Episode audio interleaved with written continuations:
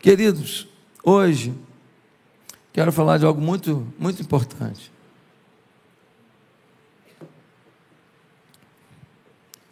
Não existe nada mais perigoso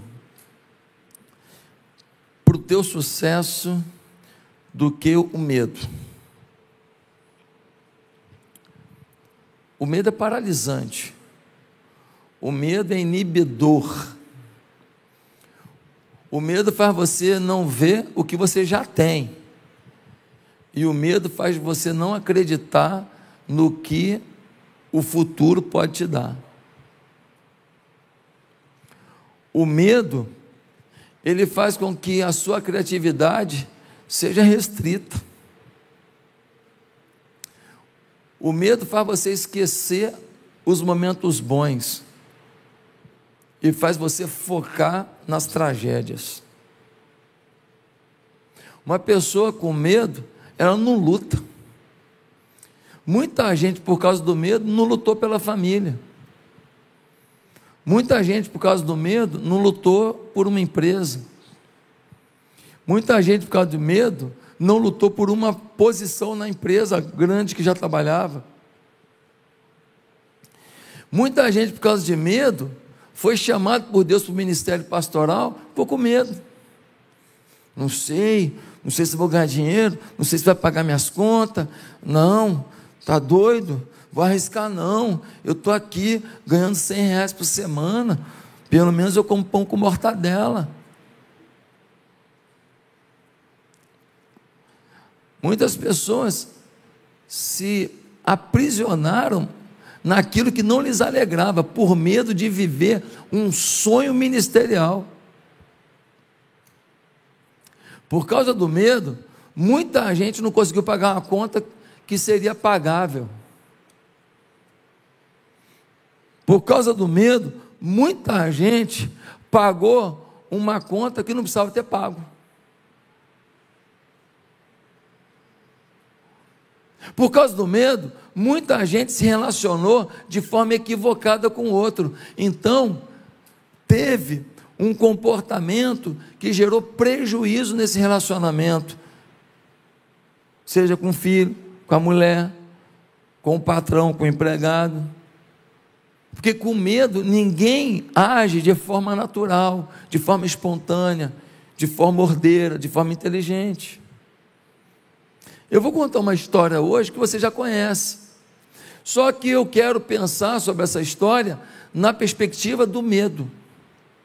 Quero pensar sobre essa história dentro do foco do medo.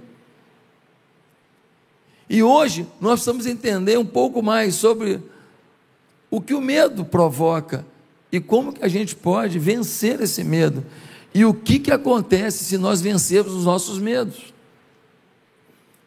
A história que eu quero contar está em 1 Samuel 17, primeiro livro de Samuel, no, vers, no capítulo 17. É a história da maior batalha que já aconteceu entre dois homens na história. É a história de Davi e Golias. E a gente lê assim em primeiro, primeiro livro de Samuel 17.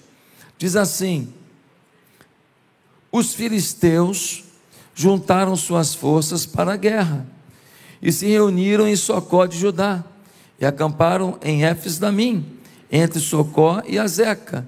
Saul e os israelitas reuniram-se e acamparam no vale de Elá, posicionando-se em linha de batalha para enfrentar os filisteus. Os filisteus ocuparam uma colina e os israelitas outra, estando o vale entre eles. Um guerreiro chamado Golias, que era de Gate, veio do acampamento filisteu. Tinha 2 metros e 90 centímetros de altura. Ele usava uma, um capacete de bronze e vestia uma couraça de escamas de bronze, que pesava 60 quilos. É pesado, hein? Nas pernas usava caneleira de bronze e tinha um dardo de bronze pendurado nas costas. A haste de sua lança era parecida com uma lançadeira de tecelão, e sua ponta de ferro pesava 7 quilos e 200 gramas. Seu escudeiro ia à frente dele. Golias parou e gritou às tropas de Israel: Por que vocês, não, por que vocês estão se posicionando para a batalha? Não sou eu um filisteu? E vocês, os servos de Saul? Escolham um homem para lutar comigo. Se eu puder lutar e vencer-me, se ele puder lutar e vencer-me, nós seremos seus escravos. Todavia, se eu vencer e o puser fora de combate, vocês serão nossos escravos e nos servirão. E acrescentou: Eu desafio hoje as tropas de Israel. Mandem-me um homem para lutar sozinho comigo. Ao ouvirem as palavras do filisteu, Saul e todos os israelitas ficaram atônitos e apavorados. Davi era filho de Jessé, o Efrateu de Belém de Judá. Jessé tinha oito filhos e já era idoso na época de Saul. Os três filhos mais velhos de Jessé tinham ido para a guerra com Saul, Eliabe, o mais velho, Abinadab, o segundo, Samar, o terceiro. Davi era o caçula. Os três mais velhos seguiam Saul, mas Davi ia ao acampamento de Saul e voltava para apacentar as ovelhas de seu pai em Belém. Durante 40 dias, o filisteu aproximou-se de manhã e de tarde e tomou posição. Nessa ocasião, Jessé disse a seu filho Davi: Pegue uma roupa de grãos tostados e dez pães e leve-os depressa a seus irmãos no acampamento. Versículo 20. Levantando-se de madrugada, Davi deixou o rebanho com o outro pastor, pegou a carga e partiu, conforme Jessé lhe havia ordenado. Versículo 22: Davi deixou o que havia trazido com o responsável pelos suprimentos e correu para a linha de batalha, para saber como estavam seus irmãos. Enquanto conversava com eles, Golias, o guerreiro filisteu de Gate, avançou e lançou o seu desafio habitual, e Davi o ouviu. Quando os israelitas viram o homem, todos fugiram cheios de medo. Meus amados, aqui nós temos a descrição de Golias. O camarada tem 2 metros e 90 centímetros. O teto do seu apartamento deve ter mais ou menos 3 metros, 3 metros e 10. O cara quase bate com a cabeça no teto.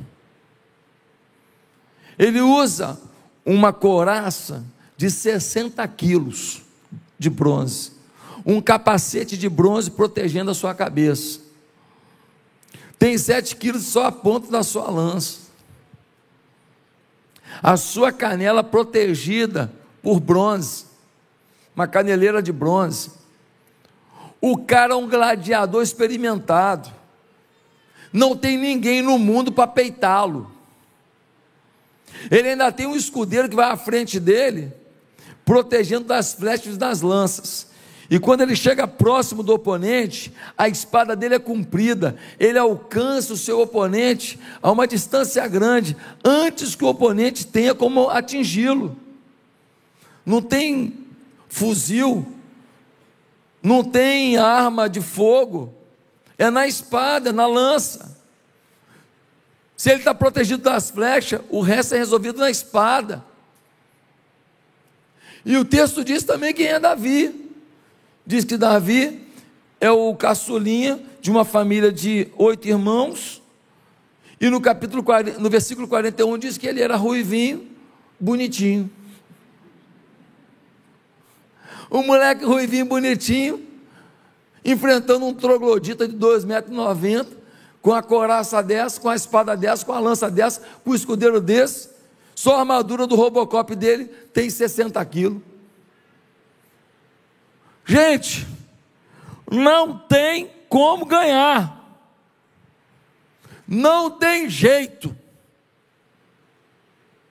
E diz o texto que há uma provocação constante.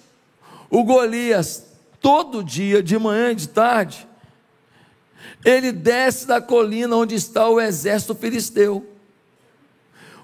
O vale de Elá está lá, estivemos lá há pouco tempo. Tem lá o vale de Elá, tem uma colina que é a colina onde os filisteus estavam e a colina onde o povo de Israel estava. Todo dia, duas vezes por dia, por 40 dias, o Golias descia no meio do Vale de Elá e falava: Para que, que nós vamos lutar exército contra exército e morrer um monte de gente? Eu sou representante do meu povo. Mando um soldado representando o seu povo. Se eu vencer, vocês viram escravos. Se o soldado de vocês vencer, nós viramos seus escravos. Assim morre um só. Tem homem não? Todo dia tem homem não?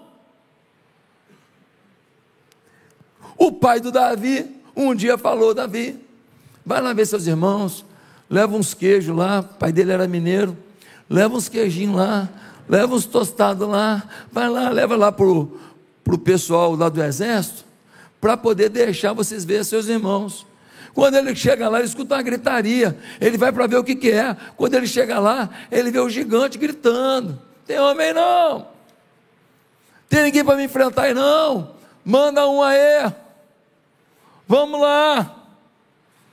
Eu te pergunto: qual foi a atitude do exército diante dessa provocação?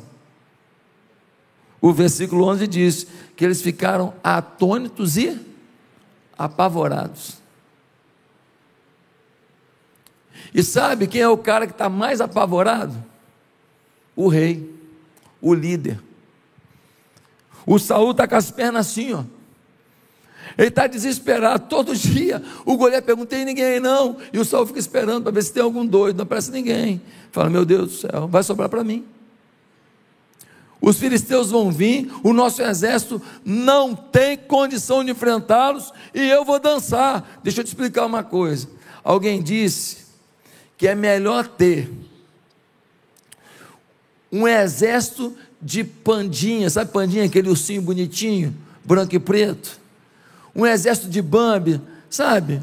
Aquele bichinho dócil, não enfrenta ninguém, não morde ninguém aquele bichinho. É melhor ter um exército de Bambi ou um exércitozinho de panda com um general leão do que ter um exército de leões com um general pandinha. Porque o líder, ele faz todo mundo tremer, ou faz todo mundo acreditar. Na minha vida, eu sei meu papel. As lutas estão aí, as dificuldades, as situações complexas. Já imaginou eu chegar aqui no domingo e falar: gente, hoje quase que não vim pregar. com medo danado. Irmão, o camarada me ouve aqui e fala assim: meu irmão, vim aqui para ser abençoado. Se o miserável está assim, imagina o que, que, que vai ser de mim, vou embora. Cada um tem o seu papel, cada um tem que exercer sua liderança. Mas o Saul está tremendo, e quando o rei tremeu, o exército tremeu. Aí eu te pergunto: Será que o Davi estava com medo? Será que o Davi se assustou? Quem é que vê um gigante de 3 metros e fala: pô, que maneiro brigar com esse cara? Sonho da minha vida. Imagina você num quarto de 9 metros quadrados, 10 metros quadrados, você e o Mike Tyson. E ele fala assim: eu vou te arrebentar. Legal, gostoso. Muito bom, uma delícia. É ou não é gostoso? Gente, qualquer ser humano diante desse quadro Fala, o negócio é brabo, o negócio é complicado, assusta, não tem como. Mas quando ele está escutando isso tudo e vendo o povo todo com medo, gente, acontece uma coisa esquisita. O Davi fala assim: quem é esse incircunciso aí? Para falar do Deus vivo. Esse cara não pode fazer isso, não. O meu Deus é o Deus de todo poder. Eu vou pegar esse cara. O pessoal fala, menino, bonitinho, ruivinho. Você sabe o que está falando? Fala, não, tem certeza, eu quero. E o Saul todo dia perguntando: e aí, apareceu alguém para lutar com Golias? Apareceu alguém para lutar com Golias? Tem alguém para lutar com Golias? Aí finalmente alguém vai falar assim: ó, apareceu. Aí ele fica todo empolgado. Ai, graças a Deus. Aí ele chama ele lá, chama ele lá. Ele está pensando que vai vir um soldado experimentado, que já participou de batalha. De repente, quem vem? Bermudinha, chinelinho. Sou eu. Falou, tá, chama teu pai lá. Chama teu irmão, chama quem vai lutar. Não sou eu. Gente, ele foi lá para lutar. Um exército inteiro tremendo, um rei tremendo. Ele fala: Eu vou lutar. E foi. Deixa eu te falar uma coisa. Todos nós temos gigantes. Todos nós temos alguma coisa que nos amedronta. E se você não sabe o que te amedronta, ou você está sem juízo, ou você está fora da realidade. Porque não tem ninguém aqui que não tenha alguma ameaça. Alguns têm mais de uma, alguns têm uma.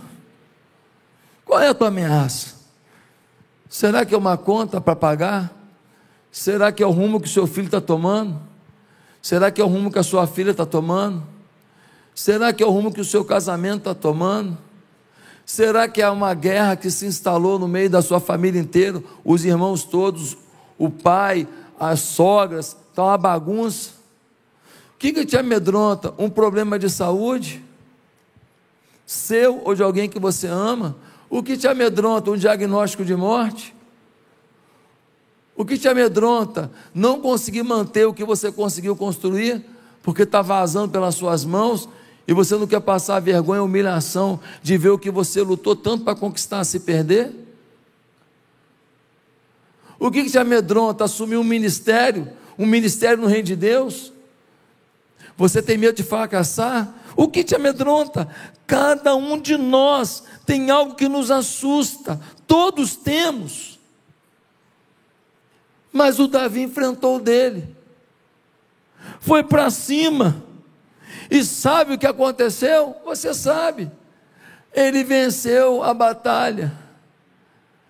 Ele derrubou Golias. Ele cortou a cabeça do Golias. E depois daquele dia, não era mais um menino bonitinho, ruivinho. A partir daquele dia ele ficou famoso. A partir daquele dia ele ganhou autoridade. A partir daquele dia ele passou a ser uma pessoa reverenciada, aplaudida por onde fosse. A partir daquele dia, ele saiu de um menininho que cuidava do rebanho do pai para ser o general de Saul. Imagina quantos por cento aumentou o salário dele num dia.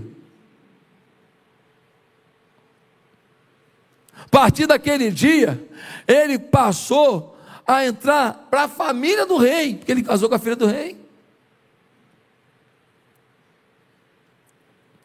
Mudou a história dele. E aí eu queria que você pegasse a revelação. Onde está o teu medo? Acima desse medo, Deus tem algo para você. É justamente onde está o teu grande medo, que está o rompimento de um lacre que leva você para uma nova dimensão. É onde está o teu medo que você entra num novo patamar, num novo nível, numa nova fase, numa nova realidade, numa nova autoridade, num novo poder, numa nova influência, numa nova realização. Às vezes é um medo profissional, mas é essa coisa que você tem que enfrentar que vai fazer você sair da condição de mais um para ser o A, o cara, a mulher. É esse medo de montar um negócio, é esse medo de enfrentar um ministério novo, é esse medo de fazer alguma coisa, é esse medo de um diagnóstico. Um diagnóstico. Olha, você está com problema, morre quase todo mundo. É esse medo que muitas vezes, quando você rompe isso, você consegue a tua saúde de volta porque você vai à luta, você faz tudo que pode, e Deus te agracia. Meus amados, onde está o teu medo, aí está uma oportunidade de Deus. Onde está o teu medo, aí está algo de Deus, está uma oportunidade de Deus. E se você superar esse medo, se você vencer essa etapa, você não será mais o mesmo. Quem está entendendo? E aí a gente precisa entender o título da mensagem: há algo para você acima do medo. Como viver acima do medo? Como ir para cima do medo? E chegando acima do medo, encontrar o que está acima do medo, além do medo. Como conquistar o que está reservado quando eu venço o medo?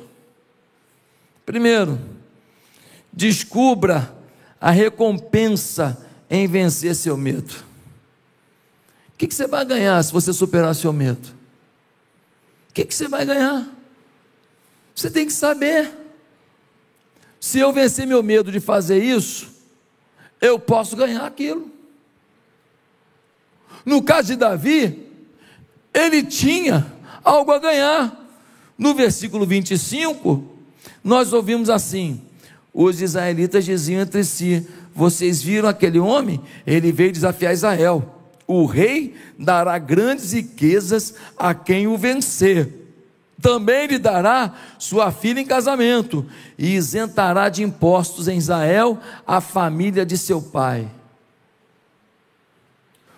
Davi escutou que quem vencesse o Golias ia ganhar isenção de impostos. Só por isso aí já valeu a pena ainda ia ganhar a mão da princesa e ainda ia ganhar um dote financeiro. Ele falou: tá para repetir? O que, que ganha mesmo? Aí os caras falaram: vai ganhar isso, a isenção, um dinheirão e também uma princesa. Falou: rapaz, é um negócio bom. Eu tenho uma recompensa social e uma recompensa material. Duas recompensas. Falou, é interessante isso.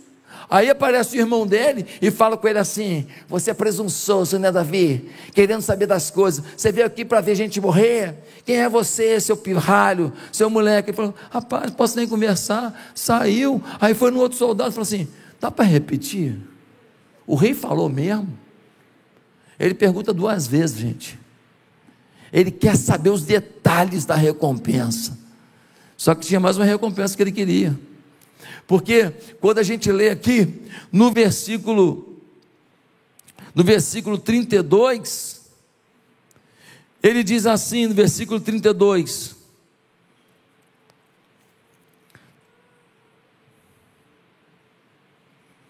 Ninguém deve ficar com o coração abatido por causa desse filisteu. Teu servo irá e lutará com ele. Aí no versículo, no versículo 36, ele diz assim: Olha isso.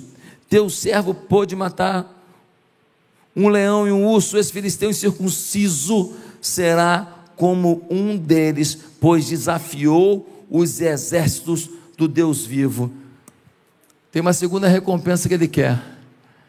Ele quer uma recompensa espiritual. Ele quer devolver a honra ao nome do seu Deus ele fala do incircunciso, ele blasfemou contra o meu Deus, ele foi indigno em relação ao meu Deus. Eu quero mostrar que o meu Deus é maior do que esse cara de três metros, que esse cara de três metros não é nada perto do meu Deus. Ele vai saber quem é o meu Deus. Ele tem então um objetivo material, um objetivo social, ele tem também um objetivo espiritual, da honra ao seu Deus. O que você vai ganhar se você vencer o que hoje te gera medo? Qual é a recompensa? Financeira, social, conjugal, sentimental, espiritual. Segundo lugar, se você quer viver acima do medo, perceba as fragilidades do que te dá medo. Perceba as fragilidades do que te dá medo. No versículo 26, ele vai dizer com muita clareza assim: olha. Davi perguntou aos soldados que estavam ao seu lado: O que receberá o homem que matar o filisteu e salvar a honra de Israel? Quem é este filisteu incircunciso para desafiar os exércitos do Deus vivo? Ele está falando: quem é esse incircunciso? O que está dizendo aqui? Ele está dizendo: ele pode ser grande, mas ele não é do povo de Deus, não. Ele pode ser forte, ele pode ter um bíceps de 50 centímetros, ele pode ser um monstro, uma arma de guerra, mas ele não tem o meu Deus, não. E o meu Deus sabe qual é o fraco dele. O meu Deus sabe qual é a área vulnerável dele. O meu Deus sabe como derrubar ele. Tudo que te dá medo tem uma fragilidade, tem uma saída, tem uma solução. Tudo que te amedronta tem uma forma para você vencer essa situação. Tudo. Pastor, mas eu estou com um diagnóstico de metástase e não sei o que lá. O médico falou que eu tenho uma semana de vida. Se tudo que a medicina podia fazer não é suficiente, você ainda tem dois joelhos que, se você botar no chão duas, três horas por dia, clamando ao teu Deus, o teu Deus pode rever tudo isso aí, fazer um milagre. Talvez seja a hora da sua grande transformação do corpo e do teu espírito. Você precisa saber que sempre tem uma área vulnerável. Aquele cara não tinha o Deus dele, por isso ele tinha limitações. Meu amigo, você pode ter uma ideia que de dívida em um ano você está milionário. As profissões estão mudando. Ontem na palestra que foi feita lá, o Navarro estava lembrando isso lá. As profissões estão mudando. Você estava pensando em comprar uma moto para entregar iFood, já era, irmão. Já tá, o pessoal já está levando de drone. Já é uma realidade. E o drone não mete o dedo na pizza, não espirra na pizza. É sério, não passa assim no doce direito o dedinho só para ver se está gostoso. Não, o drone leva na boa, na porta da sua casa. E não tem trânsito, vai e volta rapidinho, e ninguém cai de moto, e não dá dor de cabeça para ninguém, e mãe de ninguém chora. Seguro de carro, gente, seguro de carro, os carros não vão mais bater. Vai ser tudo controlado. Você vai querer acelerar, o carro vai falar assim: agora não, mané. Vai aparecer na tela, mané. Agora não, não vai bater, cara. Estou vendo lá na curva tem um caminhão vindo. Vai ser assim. Então você que faz seguro de carro, tem que mudar de profissão, compra o drone. Uma ideia sua, uma antecipação sua, as inovações estão acontecendo, você muda a sua história. Que história é essa de dizer que não tem área vulnerável na sua luta e no que te amedronta? Ah, mas é o meu filho, está indo para droga e tal, e o meu filho não quer saber de mim. Pois é, surpreenda teu filho, tem uma nova postura, tem uma nova atitude. Reconquiste ele de uma maneira inédita. Ah, meu casamento não tem mais jeito e tal, tal, tal. Faz alguma coisa para essa mulher falar: cara, esse cara está diferente.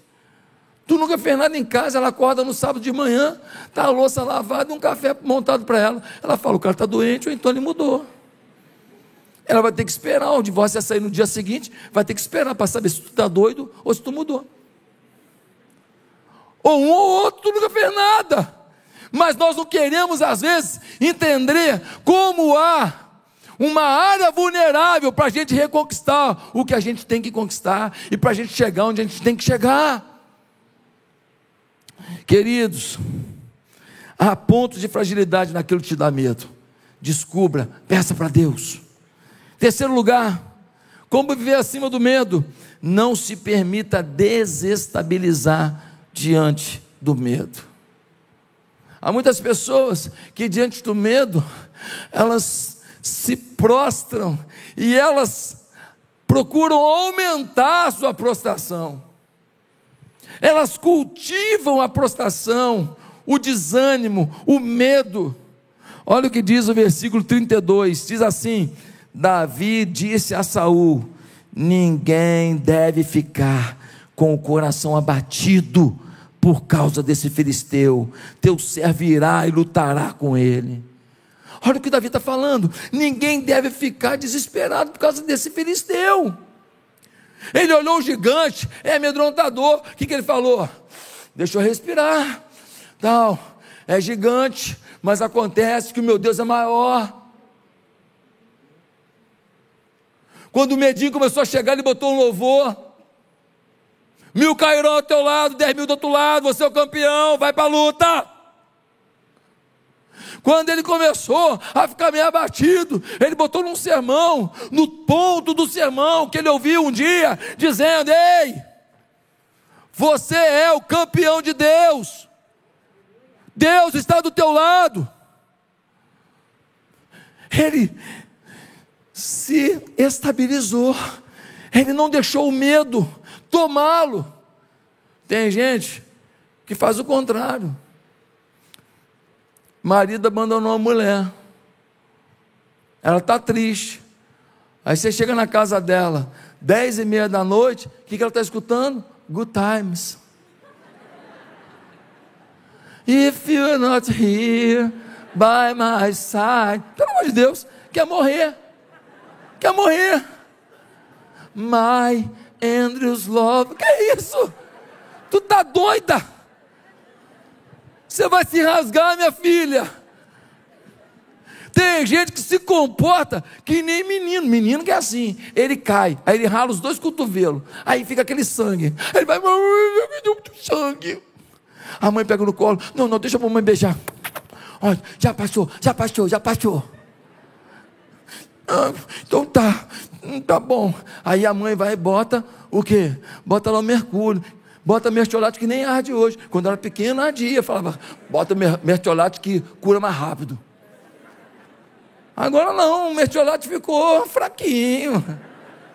Na minha época não, tinha que arder para mostrar que era mertiolate raiz. Agora não. Aí, aí ele bota o mertiolate. Quatro dias depois, o que acontece com aquele machucado? Cria casquinha. O que, que o moleque faz?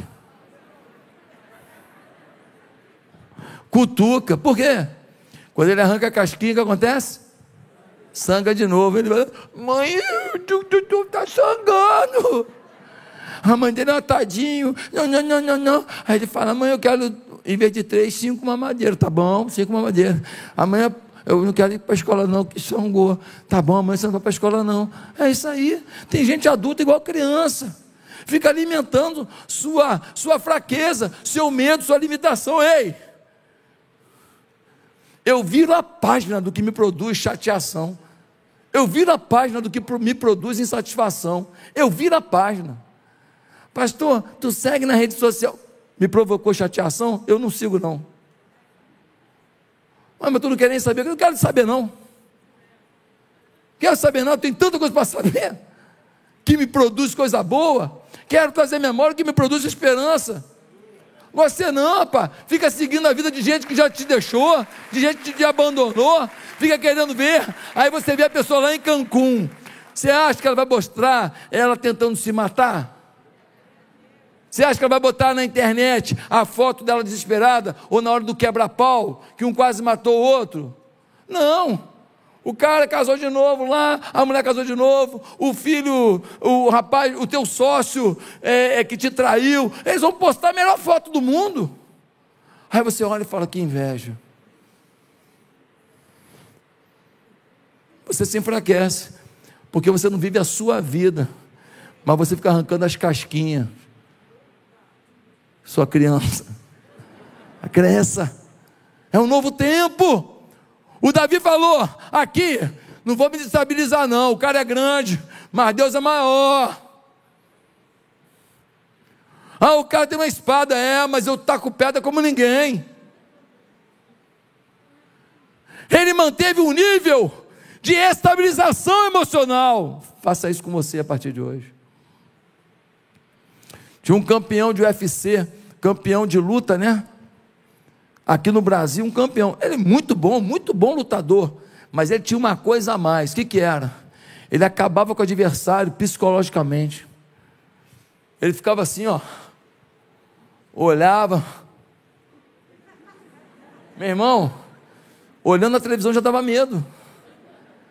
E ele ganhava os caras aqui, ó. E foi ganhando, ganhando, ganhando, ganhando, ganhando, ganhando. Até que um dia perdeu, que todo mundo que bate um dia apanha. Você que é empresário está batendo, cuidado, você vai apanhar um dia, fica tranquilo. Fica tranquilo, cada um tem a vida que merece, fica tranquilo. Me ajuda com a nenenzinha aí, gente, por favor. Então, você vai apanhar. E um dia ele apanhou. No dia que ele apanhou, todo mundo viu que ele era um grande campeão, mas que ele não era o Superman. Aí ele apanhou de mais gente. Porque ninguém é Superman. Você bate, bate, você também apanha. Mas ele desestabilizava. Tem gente querendo te desestabilizar para poder continuar recebendo em cima de você as coisas, continuar usando você, continuar manipulando você. Aprenda isso. Às vezes um, auxiliar, um membro de célula que o tempo inteiro ele fica criticando e, e tal, e dói, e tal, botando você contra as pessoas da célula, está te manipulando. Por quê? Porque alguém o abandonou e ele está querendo de alguma maneira ter sua atenção.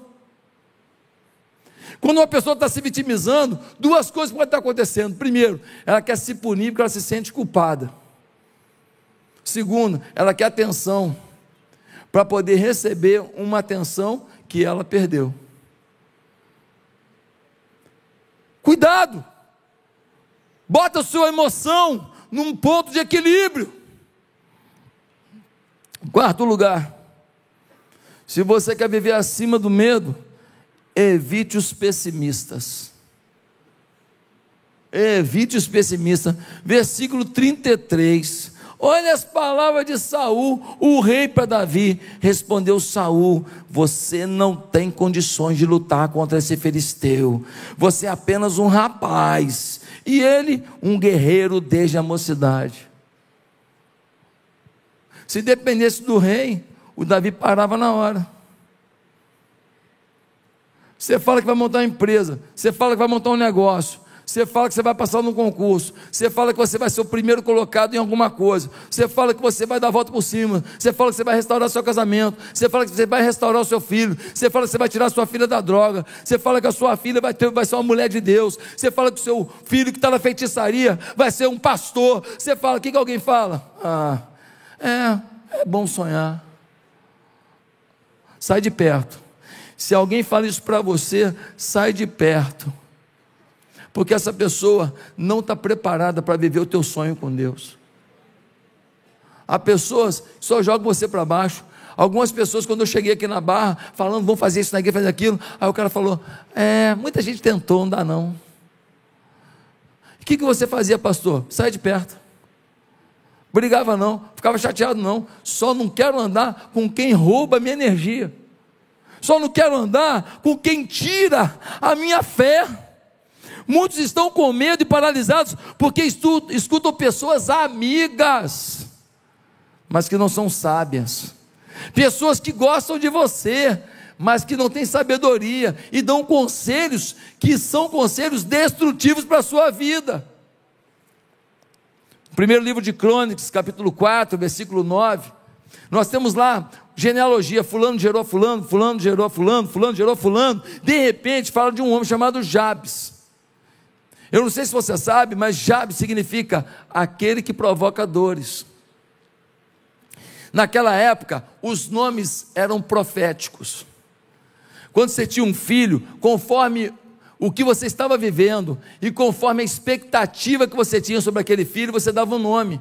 E a mãe do Jabes declarou que ele ia ser um causador de dores.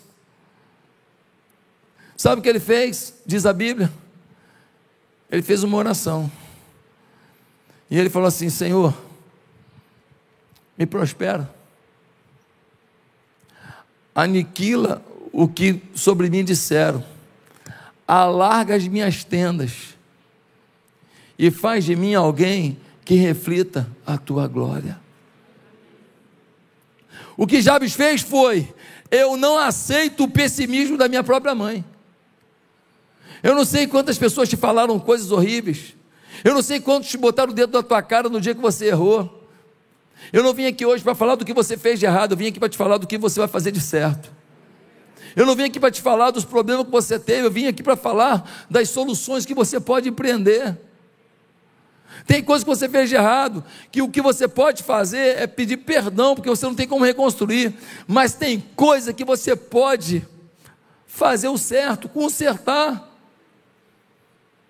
E você precisa viver um novo tempo, um tempo de confiança, superação sobre os seus medos. E para isso, você tem que sair de perto daqueles que dizem que você foi errado, que você foi isso, que você foi aquilo, que você perdeu dinheiro, que você fechou a empresa, que você nunca vai ser nada. Não é verdade. Eu conheço pessoas que começaram do zero e construíram uma história linda depois de muitas perdas. Deus está te chamando para viver algo novo, mas você tem que fazer como o Jabes, que falou: Eu não aceito a determinação do mal sobre a minha vida.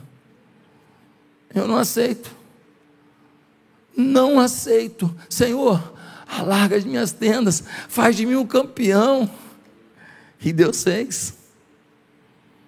Em quinto lugar, se você quer viver acima, acima do medo, Olhe para o retrovisor das vitórias.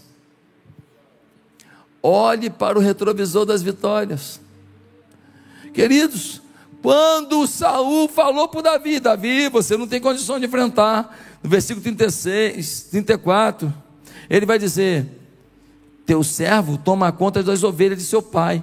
Quando aparece um leão ou um urso e leva uma ovelha do rebanho, eu vou atrás dele, dou-lhe golpes Versículo 36: Teu servo pôde matar um leão e um urso. Olha para o retrovisor da história. Olha para o retrovisor das vitórias. Quando o Saul falou, cara, você não tem condição de enfrentar o Golias. O Davi fez assim, ó, olhou no retrovisor. Quando ele olhou no retrovisor, ele falou: Seu rei, eu venci um urso, eu venci um leão, também disseram que eu não conseguiria. Mas para proteger as ovelhas do meu pai, ó o retrovisor ali, ó. Eu tenho na minha história duas vitórias incríveis. Quando ele acabou de olhar para o retrovisor, ele olhou para frente e falou: Se o Deus que eu creio no meu retrovisor tem vitórias, agora eu olho para frente, porque se eu venci o leão e o urso, agora vou vencer o gigante. Primeiro você olha para o retrovisor da vitória, para saber aonde você venceu. Depois você olha para frente e aposta que você vai vencer. Essa é a postura de alguém que vive acima do medo. Ele olhou para o retrovisor e falou: Não tem jeito, não tem como dar errado a minha vida. Eu vou superar tudo. Mas em sexto lugar, como viver em cima, acima do medo? Enfrente seu medo em frente, olhou para o retrovisor, viu que tem vitórias. Gente aqui, ó, você passou por dificuldade.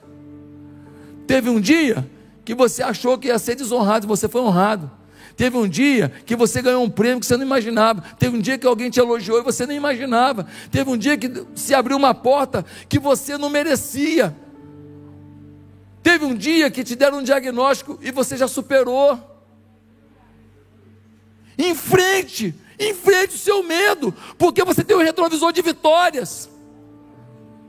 Olha o que diz o versículo 48 e 49.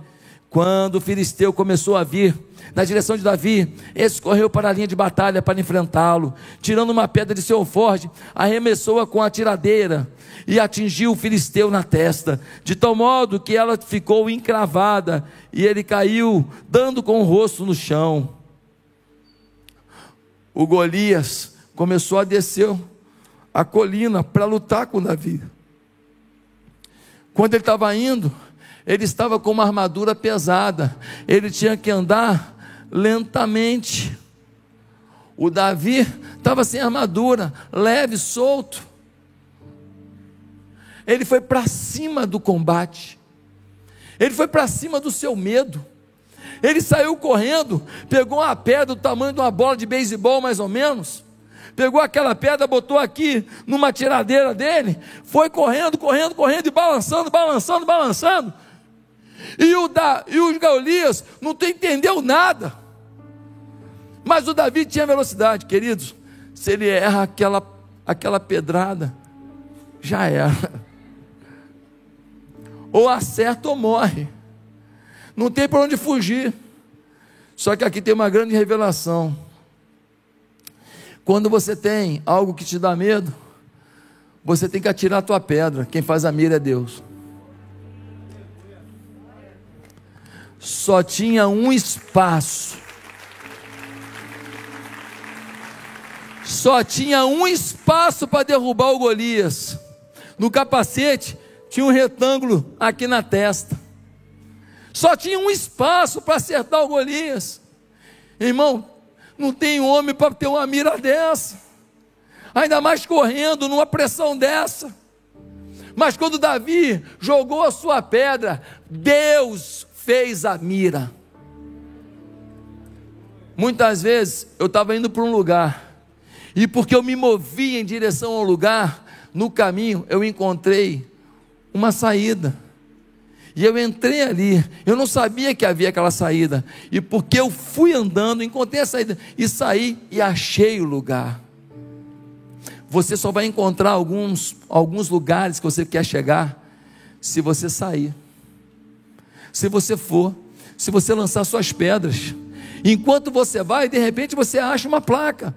Você acha alguém na rua que te fala, é por ali. Você acha um, um, uma indicação, você acha uma rua. Mas você saiu, você se movimentou, você foi, e de repente apareceu para você um caminho novo para você chegar onde você queria. Às vezes, você monta um negócio de venda de alguma coisa, você coloca na mão de Deus, você ora, você busca Deus, e você começa o negócio. Aí você fala, ah, eu vou ficar rico com isso, vai ficar não, você, você escolheu foi uma porcaria. Mas você não está parado, você não pensou em outra coisa.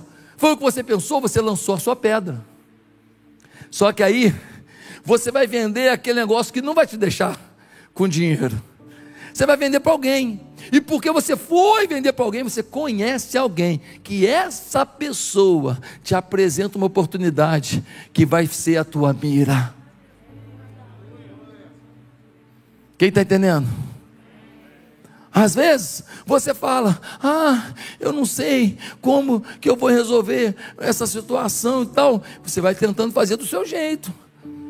Mas aí você conhece alguém no caminho que te dá o caminho das pedras, que fala: "Olha, para resolver isso aí, melhor você, em vez de fazer isso, fazer desse jeito". Você não conhecia essa pessoa, mas porque você estava tentando resolver, Deus colocou no seu caminho alguém que desenrola a sua vida, que faz a mira para você.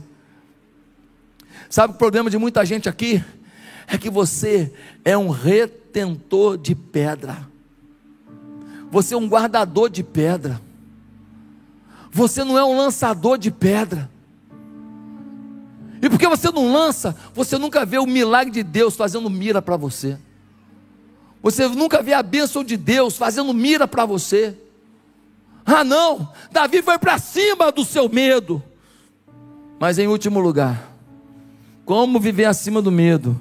Se veja como um escolhido de Deus. Querido, como é que você se vê?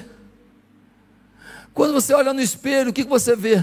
Ah, eu vejo um homem mais velho, eu vejo uma mulher mais velha, eu vejo uma pessoa que perdeu coisas, eu vejo uma pessoa que, que jogou oportunidades fora, eu vejo uma pessoa que faliu uma empresa, eu vejo uma pessoa que foi mandada embora, eu vejo uma... É isso que você vê. Pois eu quero te desafiar a se ver como Davi se viu. Olha o que Davi vai dizer no versículo 37. Ele diz assim: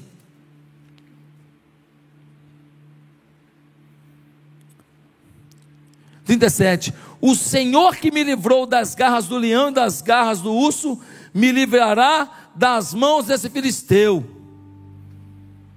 E aí no versículo 45, ele vai dizer assim: Davi, porém, disse ao filisteu: Você vem contra mim com espada, com lance e com dardos, mas eu vou contra você em nome do Senhor dos Exércitos, o Deus dos Exércitos de Israel, a quem você desafiou. Hoje mesmo o Senhor o entregará nas minhas mãos, eu o matarei e cortarei a sua cabeça. Davi fala: Ó, oh, você mexeu com o cara errado. Sabe por quê? Porque você tem espada, tem lança, tem treinamento, tem força, tem bíceps de 50 centímetros, mas deixa eu te falar, eu sou filho de Deus. Você mexeu com o cara errado, porque o meu Deus é comigo, e hoje, cabeção, vai tomar pedrada, e vai cair, e eu, você vai desmaiar, e depois eu vou liquidar o serviço, eu vou te matar.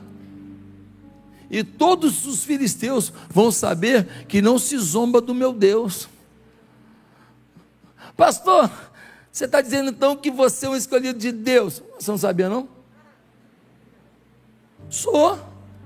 Mas tem uma boa notícia. Você também é. Ah, mas eu queria ter cabelo, eu sou careca. Aham. Uhum. Ah, mas eu queria ser mais magro. Aham. Uhum.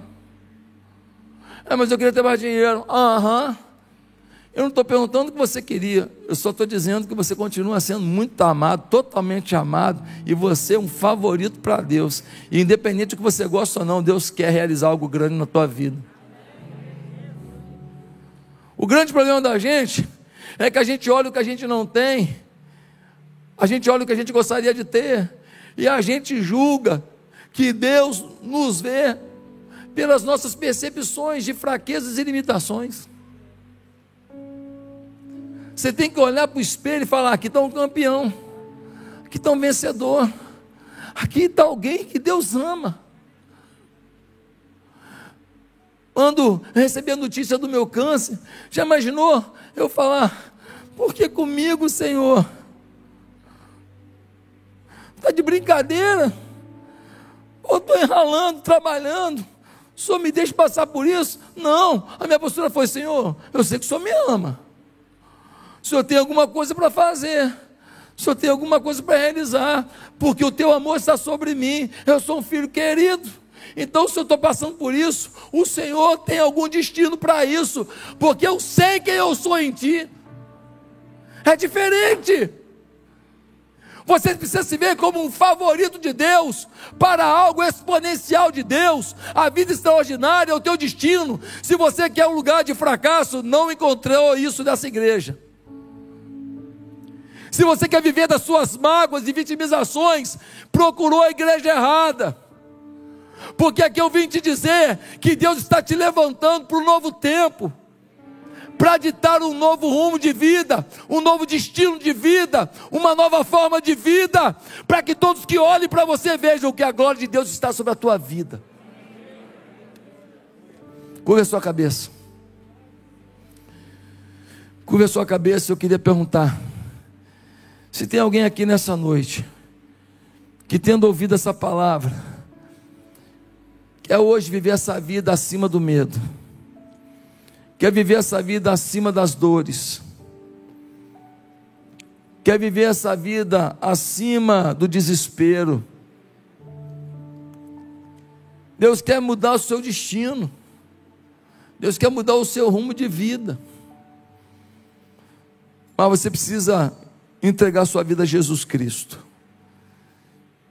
porque Ele é aquele que inaugura no seu coração a visão que Davi tinha de si mesmo.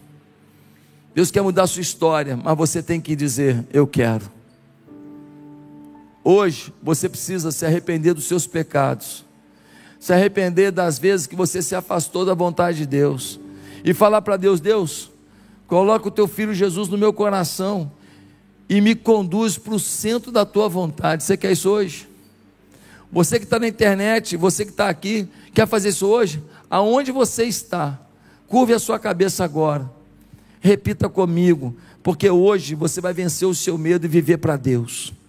Repita no seu coração: Santo Deus, que alegria está aqui, ouvir a tua palavra, a tua verdade. Meu Deus, muda a minha história. Meu Deus, dirige a minha vida. Meu Deus, eu me arrependo de todas as vezes que não te agradei, mas eu quero viver uma vida agradável ao Senhor, uma vida vitoriosa, uma vida de conquista. Vem sobre a minha vida nessa hora, meu Pai, e dá um novo destino para cada coisa que eu devo fazer. Eu me rendo a Jesus como meu Senhor e Salvador, e é no nome dele que eu oro. Amém.